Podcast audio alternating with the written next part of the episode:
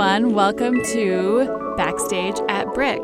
New season, new name, new inaugural episode for the season. We used to be called The Rundown, all you faithful listeners. We are still here. It's still us. We're still going to give you a rundown of the great things happening at Brick. We have rebranded and revamped, and we are called Backstage at Brick now to more fully reflect how we bring in artists and talk to them about their process and give you a behind the scenes look at what's going on here at Brick and with the artists and with the programmers and with the producers. And we have one in the studio today. So, Backstage at Brick is the new name. We have a jingle that will be coming soon. But in the meantime, uh, maybe we can convince Mark, our producer, to sing a little jingle for us today at the end. We'll see. We'll see. Um, my name is BJ Evans. I'm your host. I'm joined today by my co-host Elizabeth Krasunas. Hi, Elizabeth. Hi. Producer Mark. Hi, Mark. Hi. Mark Pagan, I should say. Hello, Mark. And we are joined in the studio today with special guest Leah Crockett. Hello. Hi, Leah.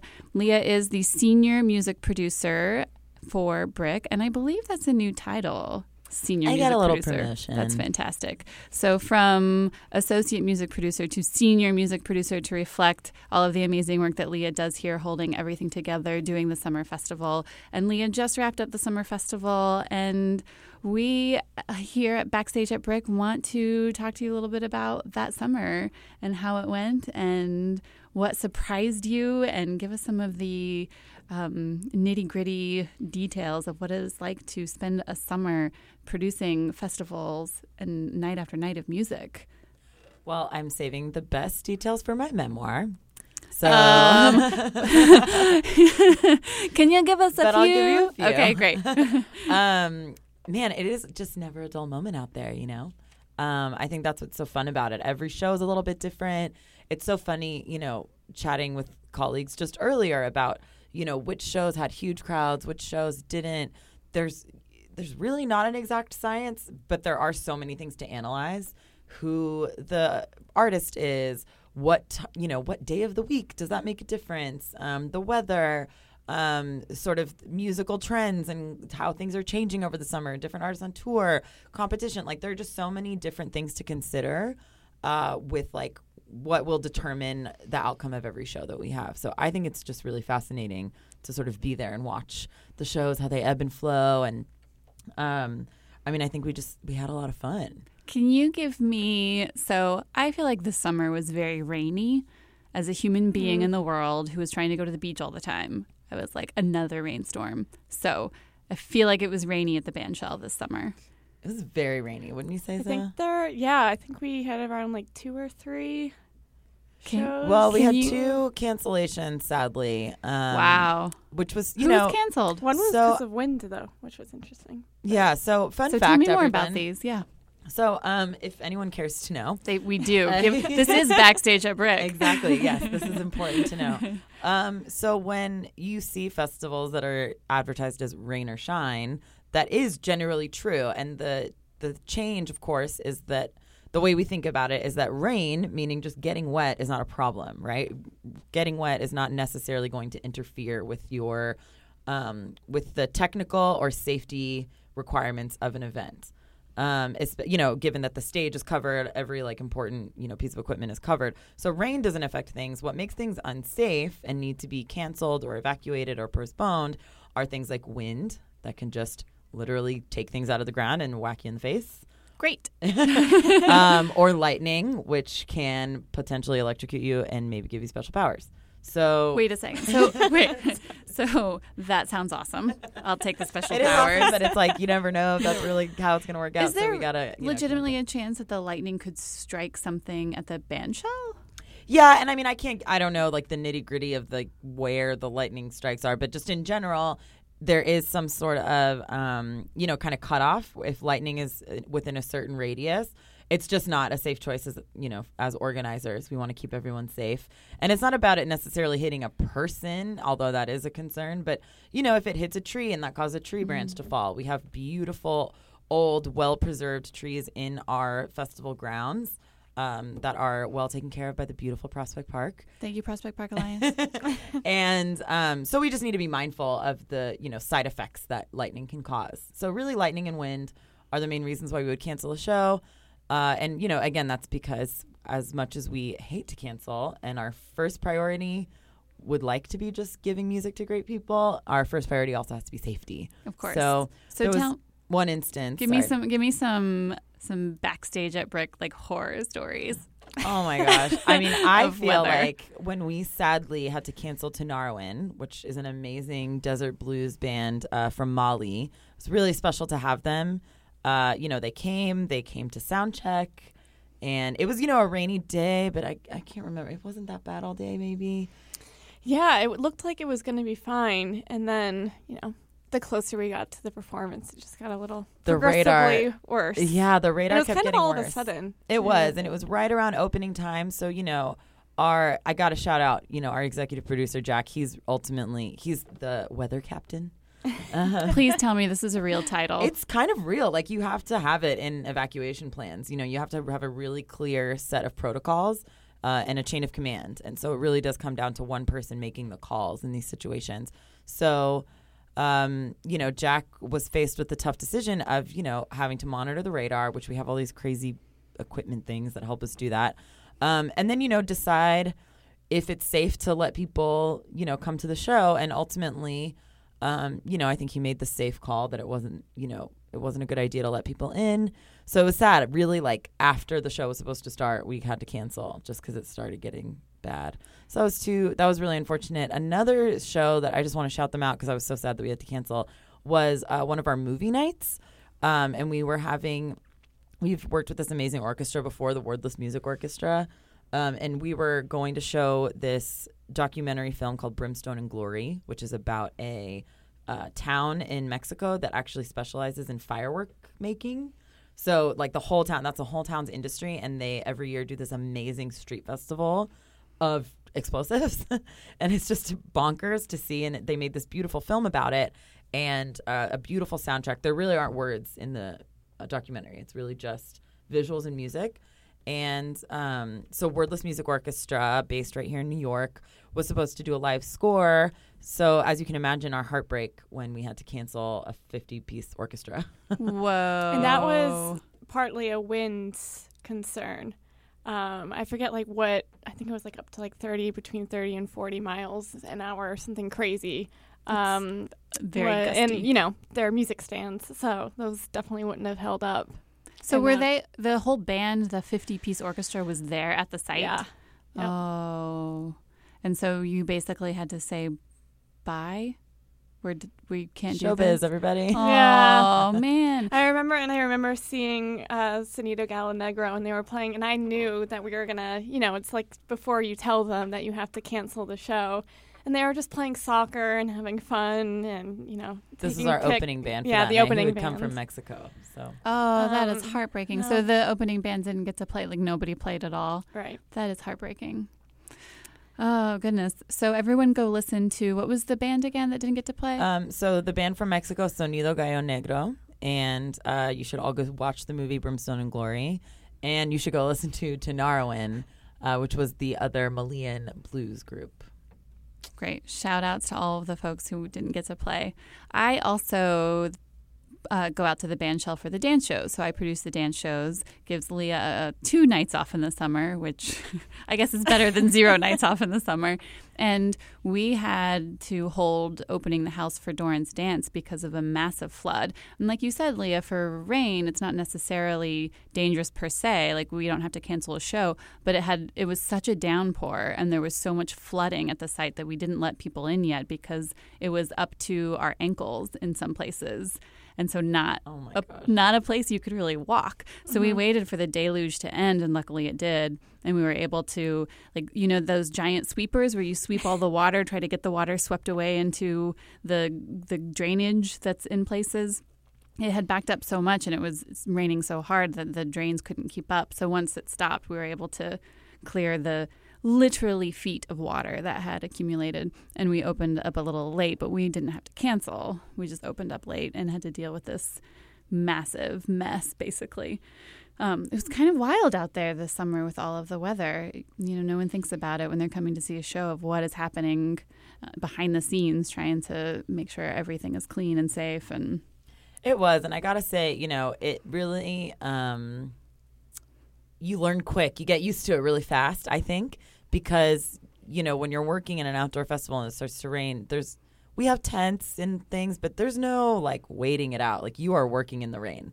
And you know, you just put on your poncho and you get out there and you just keep doing what you need to do. And I was even surprised at myself because I'm a little prissy sometimes. And I just thought, am I really going to want to be working like in getting soaking wet? But you just kind of roll with it. You're so busy. You're just like business Yeah. as usual. I'm just doing this, but wet now. So you Right. just got wet. So you just got wet. And I mean, our crew, they're obviously the true superstars every day, but you know, they're like loading out an entire stage in the rain. And it's so funny because bands will sometimes wonder, like, oh, is this going to hold us up? And our crew is like, no, no, literally nothing stops us.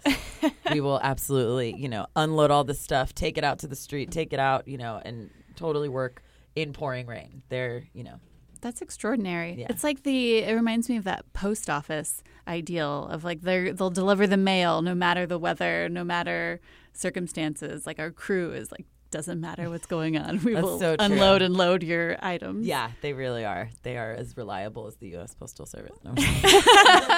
Hmm, I don't know. I'm, Okay. let's put a pin in that one. I've I've heard people talk about the summer festival as being a bit like a summer camp sometimes. And everyone out there, all the people who work there, that it feels like a summer camp. Is that something you found to be true, Leah? That it feels like that? Yeah, I think so. You know, we staff up a lot. You know, here at Brick, um, as you know, the presenting organization, we have a core staff of folks, but we're pretty pretty lean. You know, it's me and Elizabeth uh, out here all year trying to work things together, uh, trying to you know prep things for the summer, um, and then we have of course Jack and Stephanie and an amazing marketing team. But you know, there are really very few people who work year round on the festival. And so we staff up a lot. I would say like 80 or 90% of the people out there are only working for, you know, three to four months. So it kind of is like, oh, it's your face again. I haven't seen you all year. You know, what's changed? What's different? Um, you know, you just, you learn these little things. One thing that I really loved was um, our crew decided to implement Hawaiian Shirt Day. And so every Saturday was Hawaiian Shirt Day. And that really reminded me of camp. Yeah. Like I feel like at Sleepaway Camp you have these little like like we would have like a camp Valentine's Day. That was like we just designated it during camp time and you know, these little traditions Right. that you know, if anything else it just really helps pass the time. Yeah, I think that's cute. Oh, I missed Hawaiian Shirt Day. I was only out there on Fridays. So, Leah, give me a little bit of the inside scoop of a couple of concerts that were really packed, really busy, that maybe were not anticipated to be as busy. Like, what were the um, like the breakout successes that were unexpected? It's a great question. You know, at the end of the day, it's hard to remember like what we expected. I'm not gonna lie to you. You know, we do all these projections, and again, it goes back to that analysis of you know there are things we can look at about an artist and about an audience and the time of year to make you know reasonable. I think mostly pretty accurate predictions about how big the audiences will be. But then it happens, and I just forget all of it. I'm like, I don't know what we said, but that was a really big crowd. So, so a couple that stand out, I think, um, you know, Antibalas, which is an amazing Brooklyn-based band. They're actually celebrating their 20 year anniversary this year. Um, I was really excited to see them, and I think that was a great. It was a big show. It was one of our biggest shows of the summer, and it's funny because you know to put it in context, it, that was one of our biggest shows of the summer, and so was Gary Clark Jr. And while Gary Clark Jr. did have a few more people than Auntie Antibalas, those were two huge shows for completely different reasons. So I think that was very interesting. You know, Gary Clark Jr. is a touring artist with a ton of name recognition. Um, and that's definitely something where it's like, oh, he doesn't come to New York that often. So I really want to check out his free show. Auntie Antibalas is a New York staple. So it's not necessarily as rare of an opportunity to see Auntie Antibalas. But man, they have loyal fans in their borough. And it was so cool to see every Auntie Antibalas fan in New York come and support them. And they're that kind of band where it's not like a bucket list band where you're like, oh, I got to make sure I see them once. You're like, oh, I'll go see Auntie Antibalas literally every time they play because it's always a dance party. It's always highly improvised. Um, they've created just such a great sense of community. I mean, it's a huge band. And again, they've been really true to this borough for a long time that it was just 7,000 of your best friends like coming to a local gig, basically. Uh, so that was really exciting. I do think that we, you know, we anticipated a good crowd for them, but I think it was, you know, slightly larger than we expected. So I was just really proud of Brooklynites making that a big show. Yeah, it sounds really fun. And they're coming back. They are. I didn't even plan for that to be a segue, but um, we love Well them done, so well much. done. Thank you. Uh, we love Antibalas so much, and you should too. That we are actually uh, bringing them back outside again, not at the band shell, uh, but we're actually hosting a free outdoor kickoff concert uh, to kick off the fourth annual Brick Jazz Festival. So last year we started this sort of new tradition of kicking off our week of Jazz Fest programming with one awesome band for free here in Fort Greene um, at what's called the Steps at 300 Ashland. And that's this wonderful new plaza on the corner of Flatbush and uh, Lafayette. Uh, last year we had Pedrito Martinez and we had a great, awesome dance party. Um, and this year we're gonna bring Antibalas. So I'm really excited to party with everybody. I hope you guys all mark your calendars. October 14th, October 13th, 3 p.m. Saturday, October 13th, 3 p.m. Correct. Okay. And that kicks off Jazz Festival? Jazz Fest? does. Is it Jazz mm-hmm. Fest? Jazz Fest. Jazz Fest. Okay. Great. And this is the fourth year of Jazz Fest. It is. That's amazing. So, thank you, Leah, for the segue. So, we are. We're entering our fall season here at Brick. This is our 40th anniversary season as an institution, and I believe our fifth season in at Brick House. And Jazz Fest is one of those major tentpole programs that rounds out the fall programming every year here at Brick House. And it is a week, really over a week or a full week of programming starting October 13th through when? It goes until October 20th. October 20th. Great. So, do you have anything anti, besides Antibalas, maybe Elizabeth, do you have anything that you're super excited about w- with Jazz Fest in particular? Uh, I've started looking in because a lot of the artists, you know, I didn't know before we booked them. Um, so I've been poking around, and I'm actually going to play. We're going to end with a track by her, but Leah kind of mentioned something of how much she liked her Lakecia Benjamin. Uh, so I started checking her out, and she's just a really cool musician. Um, and so we're going to end with a song by her. But yeah, I mean, I'm looking forward to seeing so many artists that I haven't heard about until you know, just a couple weeks ago. So That's so fun. excited. That's what we hope to do Yeah. for a lot of people. Yeah, what is the the thinking behind the Jazz Fest programming? Do you have a template? Do you have an ethos that you abide by for that programming? Absolutely. I mean, I think that, you know, um, part of the desire to create the jazz, the Brick Jazz Festival, which, you know, precedes my tenure here, was just really paying homage to the fact that Brooklyn has such a rich jazz history. There are so many artists who come from this borough, who played in this borough, you know, maybe at a time before Brooklyn had its own um, like national scene going on, and maybe they were all going downtown to Manhattan to play, but like they definitely have roots here in Brooklyn. So I think part of it, um, you know, the seed was sort of from that, um, and how to, you know, highlight all of the amazing talent that has come from this borough in the jazz world, and then now looking at this amazing renaissance that jazz is going through. I think you know internationally, not just in Brooklyn. Um, I think that jazz, I can say this personally, like was a genre that growing up I didn't really think was for me. It seemed older, it seemed more intellectual at times, or just some there were these like perceived barriers that I thought about that music and I wasn't exposed to it enough to know I thought you had to know how to listen to it or something. And um, for me, being a hip hop fan is really what got me interested in jazz because you notice like listening to Tribe Called Quest in high school and them doing all these cool jazz samples that made jazz so much more accessible to me. It just it, it I wasn't trying to listen to it. I wasn't sure if I was getting it or not or trying to critique it. It was more just this awesome groove behind a great, you know, hip hop song that I liked. So I was able to, you know, discover Charlie Parker and Louis Armstrong and all these like amazing jazz greats really th- as through hip hop. Um, and you know, more recently, you'll notice how Kendrick Lamar, of course, is credited with like having all of these awesome sort of newer jazz artists. You know, he really, I think, it largely the reason why we all know Kamasi Washington and. Um, you know, in some ways, Robert Glasper, Christian Scott are all these amazing younger jazz artists who are on Kendrick's one of Kendrick's uh, albums. And what's really cool is right around that time, Brick Jazz Fest had those artists.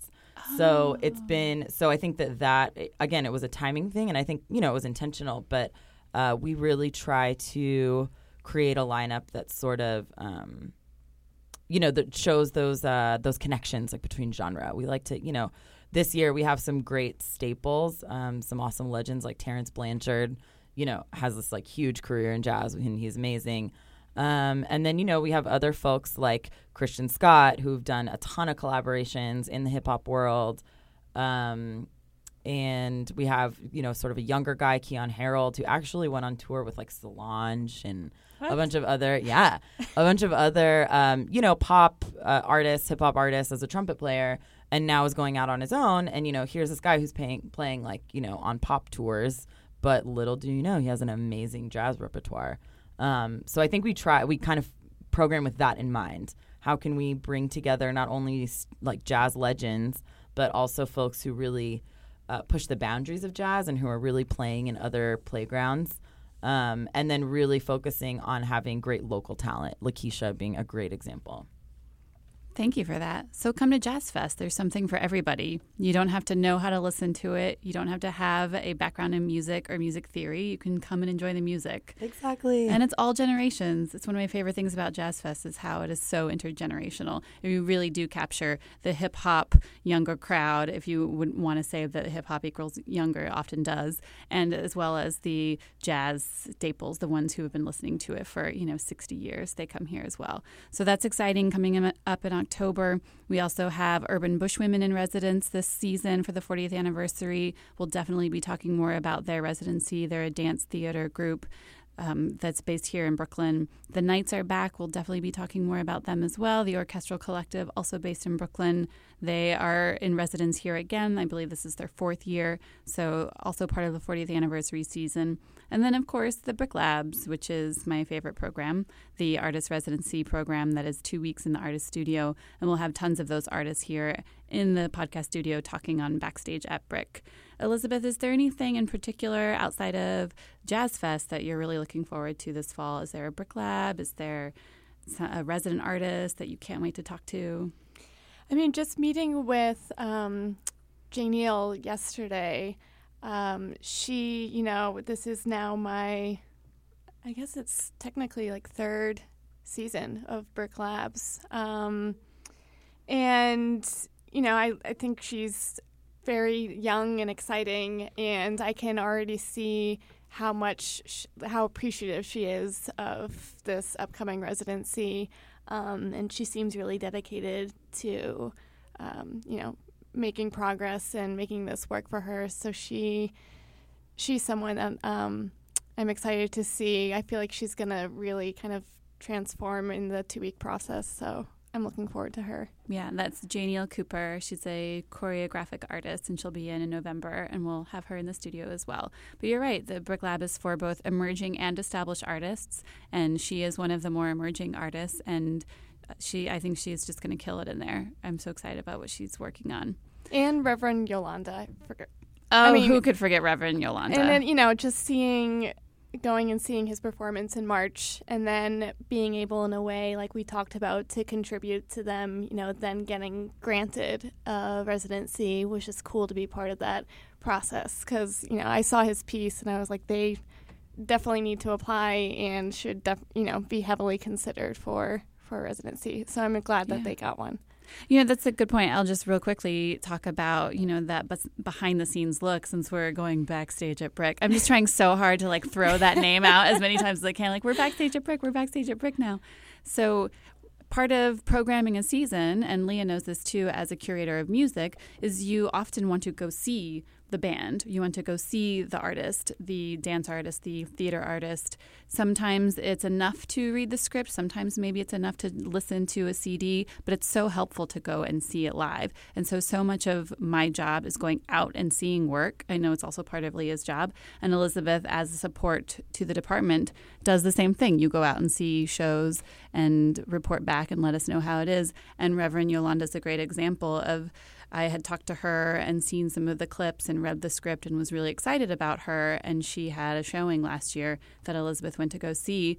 And Elizabeth, you were blown away by it. The audience loved it. You had this great experience. And Elizabeth reported back to me of what a transformative experience it was for everyone. And it made us really excited about programming her. And so Reverend Yolanda made it into the season. And part of that was Elizabeth's going to see her live. so a little insider um, knowledge of how, how things get programmed here.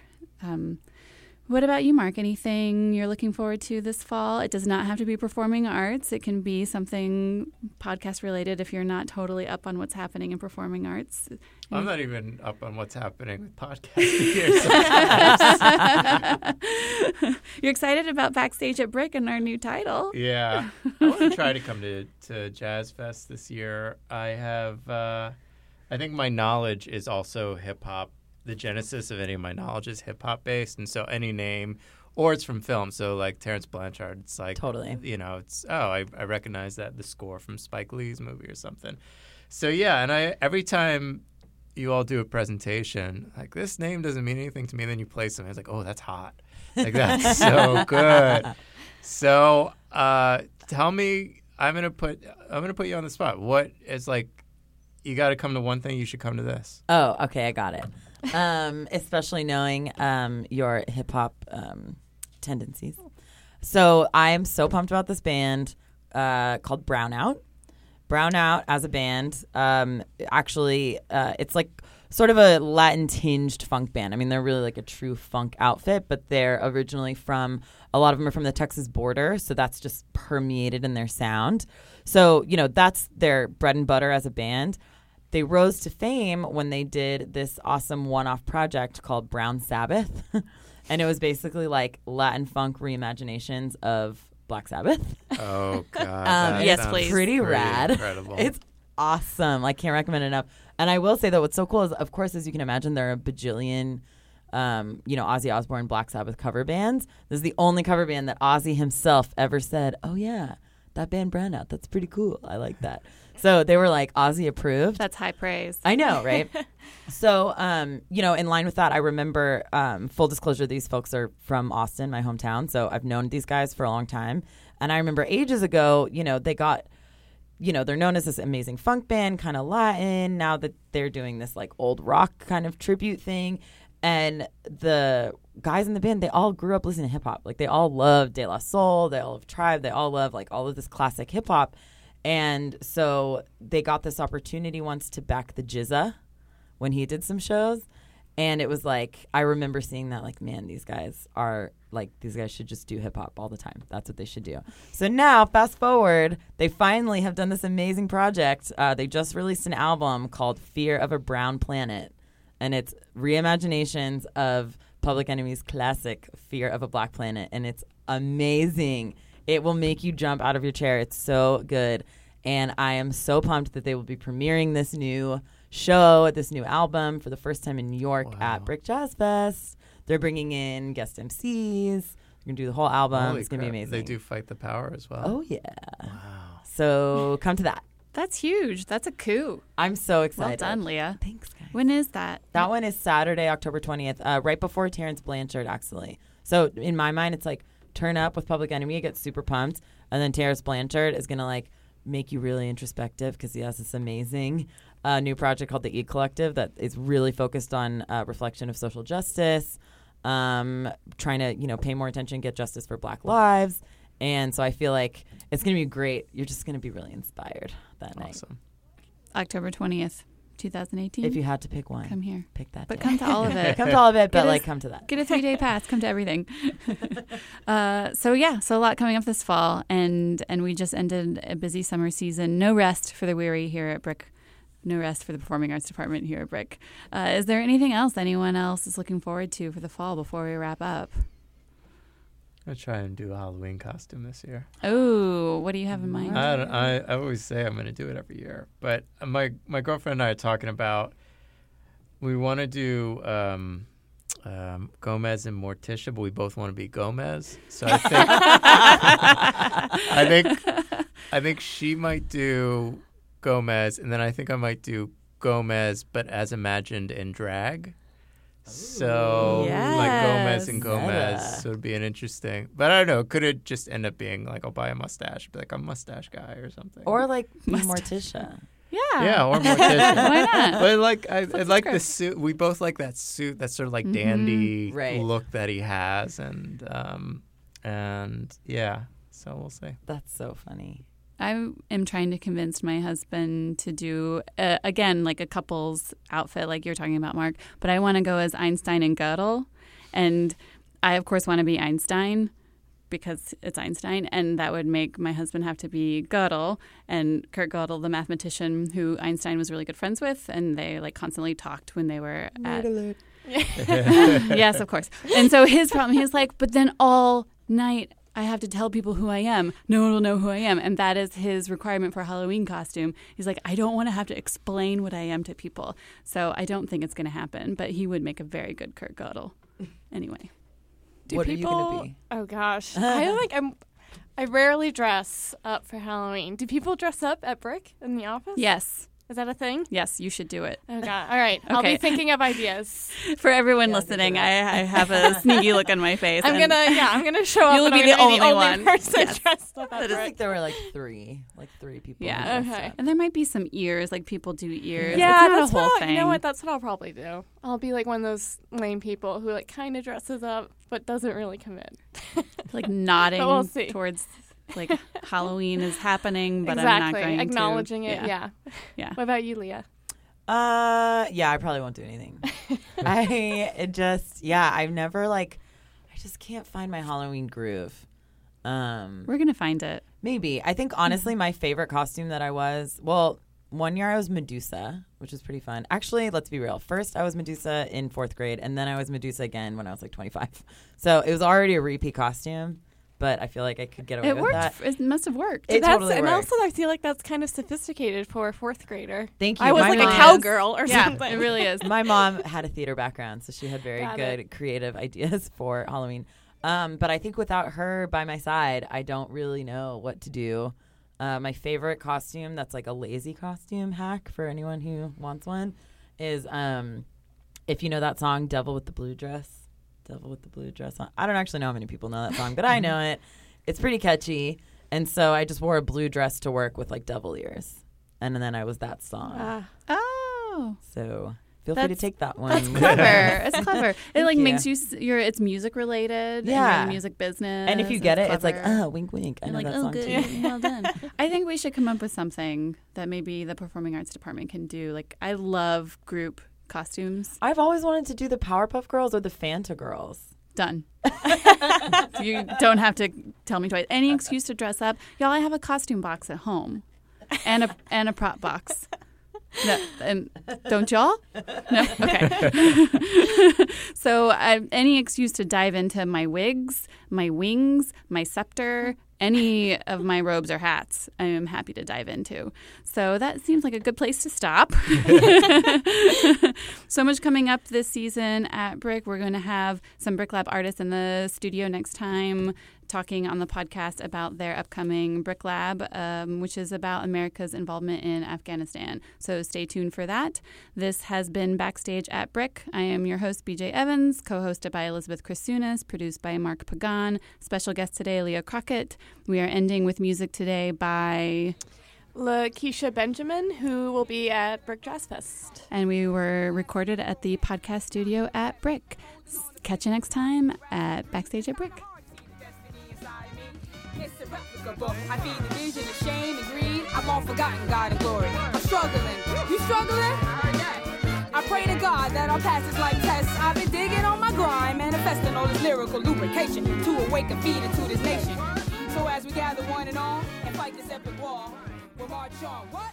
We march on to find victory. We march on.